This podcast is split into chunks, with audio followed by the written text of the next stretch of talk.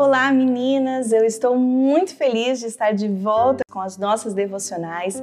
Vamos então começar uma nova série de devocionais e essa série vamos estudar sobre sermos invisíveis. É, e para isso eu estou me baseando numa, nessa série um livro chamado Invisível: O dom de permanecer escondido em um mundo que ama ser notado. Esse livro aqui abençoou muito a minha vida e eu espero também que através desses vídeos abençoe a sua vida também. Você pode estar aí me perguntando, como assim, Tati, sermos invisíveis?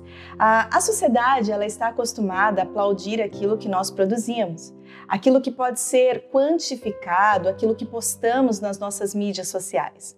Porém, sermos invisíveis é estarmos escondidas em Deus consumindo nossos recursos, nosso tempo e a nós mesmos por amor a Deus. Pois somente quando nos escondemos nele é que podemos nos oferecer aos outros em verdadeira liberdade. Para esse texto, para esse título, nós vamos estudar aí para esse tema uh, o livro de Marcos, o capítulo 14 e o versículo 9 diz assim: Em qualquer lugar do mundo onde o evangelho for anunciado, será contado o que ela fez e ela será lembrada. Vamos então estudar nessa nova série sobre a história de vida da Maria de Betânia. Quando Jesus foi até Betânia, seis, seis dias antes da Páscoa, ele estava em um jantar com seus amigos. E então Maria entrou na casa com um frasco de alabastro, contendo dentro um perfume muito caro, feito de nardo puro. Ela quebrou o frasco e derramou o perfume sobre a cabeça de Jesus. Naquele momento, alguns dos presentes começaram a dizer uns aos outros, indignados: Por que este desperdício de perfume? Porém, Jesus a dignificou com palavras. Jesus ficou grato por, por aquilo que aquela mulher estava fazendo. Jesus chegou até dizer que a atitude daquela mulher seria contada e lembrada por onde o evangelho fosse anunciado. Era a história de Maria que Jesus estava escrevendo naquela noite. E nós só podemos conhecer essa história devido à sua ousada e amorosa extravagância em relação a Deus. E mesmo nessa demonstração de afeto, de adoração, ter sido assistida por muitos que estavam ali naquela casa, essa demonstração também foi escondida. Não porque ninguém a presenciou, mas porque ninguém a importou naquele momento, a não ser Jesus. Maria tinha os seus olhos somente para Jesus. Sua motivação estava relacionada a Ele. Ela não chegou aos pés de Jesus buscando elogios das pessoas, mas permaneceu ali, apesar das críticas que estavam sendo feitas a elas.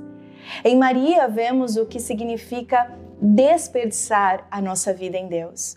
Deus nos convida, por meio da história de Maria, a demonstrar uma expressão de amor radical. O tipo de amor que lança tudo aos seus pés, independente de ser visto, aprovada ou aplaudida. Jesus usou um momento dedicado exclusivamente a Ele para convidar outros indivíduos a aproximar-se dele. O anseio por ser visto é universal mas há apenas alguém que pode não só nos ver, mas conhecer a nossa história de verdade, nos conhecer de verdade.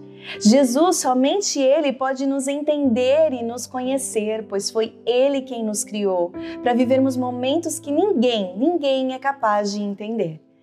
Jesus gentilmente está nos convidando para o invisível, para o seu invisível nós revivemos no invisível, fomos feitos para Ele, fomos formadas nele.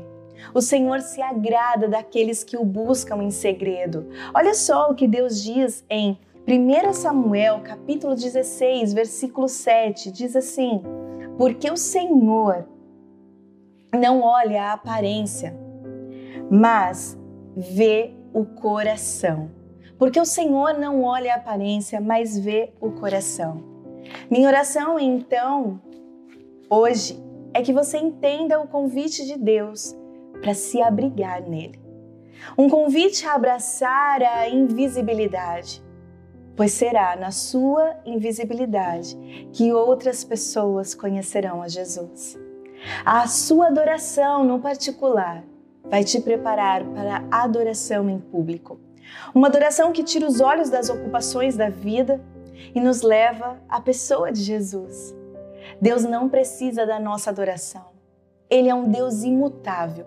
Nós que precisamos adorá-lo, pois quando adoramos a Jesus, somos transformadas de dentro para fora. Quanto mais adoramos, mais estaremos com a semelhança de Cristo no mundo e para o mundo. Termino então essa, essa, esse vídeo, essa série com vocês aqui, o primeiro capítulo dessa série, com uma pergunta a todas vocês. Quando ninguém a aplaudir, quando sua vida estiver difícil e sem sentido, você se abrigará em Deus?